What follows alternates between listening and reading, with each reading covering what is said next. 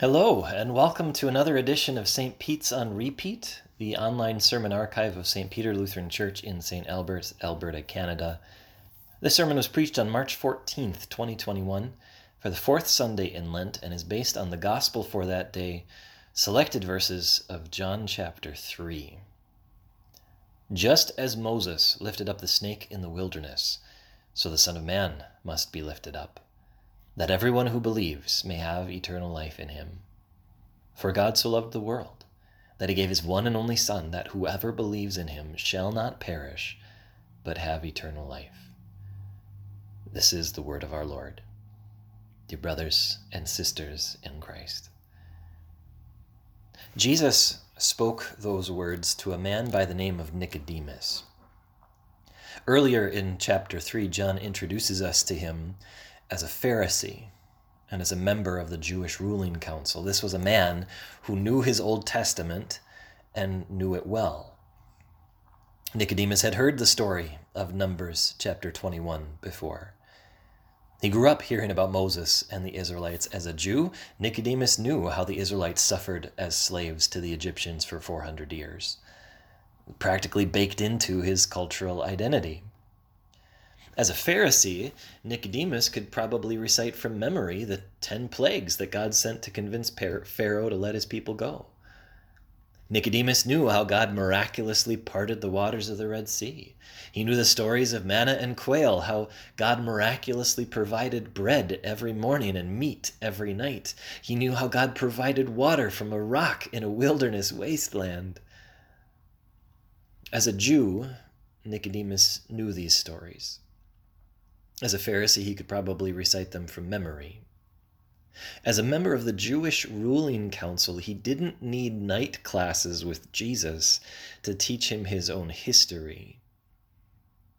But as a sinful human being, Nicodemus still needed to be taught a lesson. So Jesus calls to mind what we read earlier in our worship for this day on, in Numbers chapter twenty-one.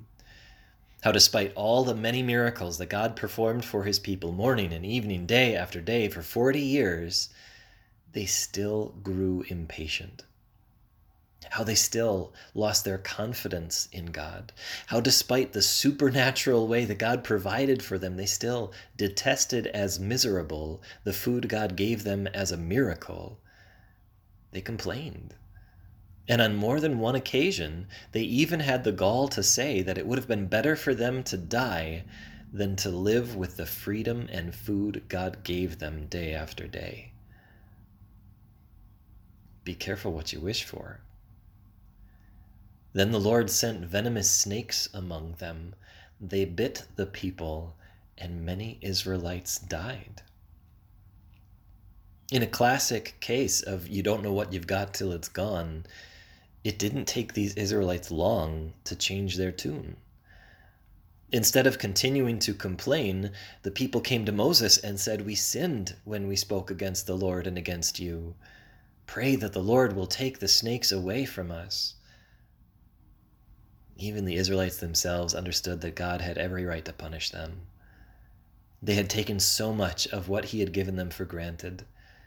They grumbled about having food and fresh water every day. They were thankless, spoiled, ungrateful. But God was graceful. He could have left them to die in the desert. He didn't owe them anything.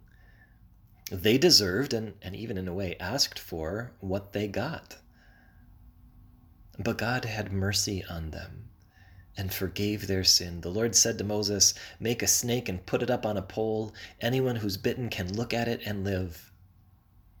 They didn't have to pay a fine. They didn't have to make a pilgrimage. They didn't have to vow to do better. They just had to look and believe, and they would live. And that's what happened. Moses made a bronze snake and put it up on a pole. Then when anyone was bitten by a snake and looked at the bronze snake, they lived. It was a common enough story. Nicodemus had certainly heard it before. Just about every Jewish child could tell it. The question is, why would Jesus bring it up to Nicodemus now?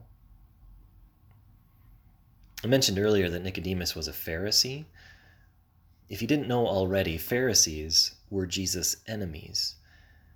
Although Pharisees were Jewish, just like Jesus, and although they put their faith in the Old Testament, just like Jesus, the Pharisees nevertheless differed from Jesus on a fundamental level. Their name, Pharisee, comes from a word that means pious. They were people who were proud of their piety. They saw themselves as model citizens and exemplary believers. They prided themselves in their obedience to the law of God, and they considered themselves to be above reproach. They felt that nobody could accuse them of having done anything sinful or wrong. But then Jesus comes with a message of sin and snakes, and it rattled the Pharisees. They didn't like to hear Jesus say that no one is above reproach, that everyone is guilty of sin. They were deeply and personally offended at the implication. We're good people. We've dedicated our lives to God and his law. How dare you suggest that we deserve to die for what we've done? And from early on, the Pharisees plotted to kill Jesus. That put Nicodemus in a tight spot. He was a Pharisee. Not only that, he was a member of the Jewish ruling council, part of the inner circle. He was undoubtedly part of the discussions about how to get rid of Jesus. But Nicodemus wasn't so sure. So he went to visit Jesus and have this conversation under the cover of darkness so that no one could see him. He wanted to hear from the horse's mouth what Jesus was all about. So Jesus shares a message of sin and snakes. Just as Moses lifted up the snake in the wilderness, so the Son of Man must be lifted up, that everyone who believes may have eternal life in him. Now we start with the gospel here. This is good news. But you have to know the story to understand why this is good news. If you just saw a sculpture of a snake on a pole, you might think, oh, that's weird. Or maybe, oh, that's pretty. But you're probably not going to cry out, thank God for this snake on a pole. But that's exactly what the Israelites saw when they saw it, or said when they saw it, because to them, that snake symbolized God's saving grace to them. They had been entitled, spoiled, selfish, ungrateful. But God had been graceful and merciful to them. He did not punish them the way they deserved to be punished. He provided a way out of their sin and guilt, and at no cost to them. They didn't have to do anything. They didn't have to make any grand gesture or swear any solemn vows. They simply had to look and believe. In a similar way, you have to know the story of Jesus to understand why the Son of Man must be lifted up. To see a man skewered on a cross, you might think, oh, that's horrible, that's awful. To see another human being beaten and naked and slowly dying of suffocation probably isn't going to cause anyone to cry out, thank God for this public execution. But when you see Christ on the cross, you can say just that. Because now, because of Jesus, the cross symbolizes God's saving grace to you. You may not be wandering in the wilderness after having been miraculously freed from four hundred years of slavery, but I'm sure you know a thing or two about entitlement and ungratefulness. God may not have bread miraculously rain down from heaven for you every morning, but he does still give you everything you need for life and breath every day. He puts food in your fridge and a roof over your head by giving you the skill of your hands and the help of your parents and friends, your spouse, your society.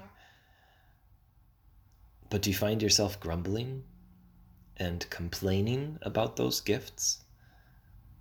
Do you find yourself longing for something better, discontent with what you have? It's easy to become accustomed to a certain quality of life, to expect to have electronic devices and unlimited access to information and entertainment, to be able to travel and recreate and, in general, do whatever you want. But do you find yourself getting bristly when those things aren't at your fingertips? Anxious and angry when they're withheld from you? God gives us so much every day. But how often do we stop to say thank you? How aware are we of the gifts of His grace? It's easy to become entitled. It's easy to take things for granted. It's even easy to begin to believe that we deserve only the good and best things from God because of how good we think we are. But the reality is, not only are we blind to God's goodness, but we so often fail to see our own sinfulness. We deserve to be cut off from the goodness of God when we take His grace for granted. We deserve to be exposed to the threats and dangers of this world when we feel entitled to His protection. We deserve to be punished for being thankless and ungrateful. But thank God that Jesus is graceful. Just as Moses lifted up the snake in the wilderness, so the Son of Man must be lifted up, that everyone who believes may have eternal life in Him. God didn't need to save us. He didn't owe us anything, but He gave us everything just because He cares. He sent His Son to die on a cross for our sin, to be lifted up on an instrument of death to give you life. God sent His Son to take the punishment and penalty that you deserve, so that you could be set free, not from slavery, but from sin, so that you could see how much God loves you. For God so loved the world that He gave His one and only Son, that whoever believes in Him shall not perish, but have eternal life. We may struggle with sin. We may slip into entitlement and ungratefulness on a daily basis. But our God is full of gracefulness. He shows us His love every day without demanding anything in return. You don't need to make any grand gestures or swear any solemn vows. He merely shows you His Son on a cross for you and invites you to believe and live in Him. That's what Jesus wanted this self-righteous but self-conscious Pharisee named Nicodemus to know. Even though Nicodemus was one of the enemy, even though Nicodemus was probably there on the night Jesus was put on trial and sentenced to death by the Jewish ruling council, Jesus still loved him and showed him grace and mercy. And do you know where we see Nicodemus next? He's the one who buried Jesus.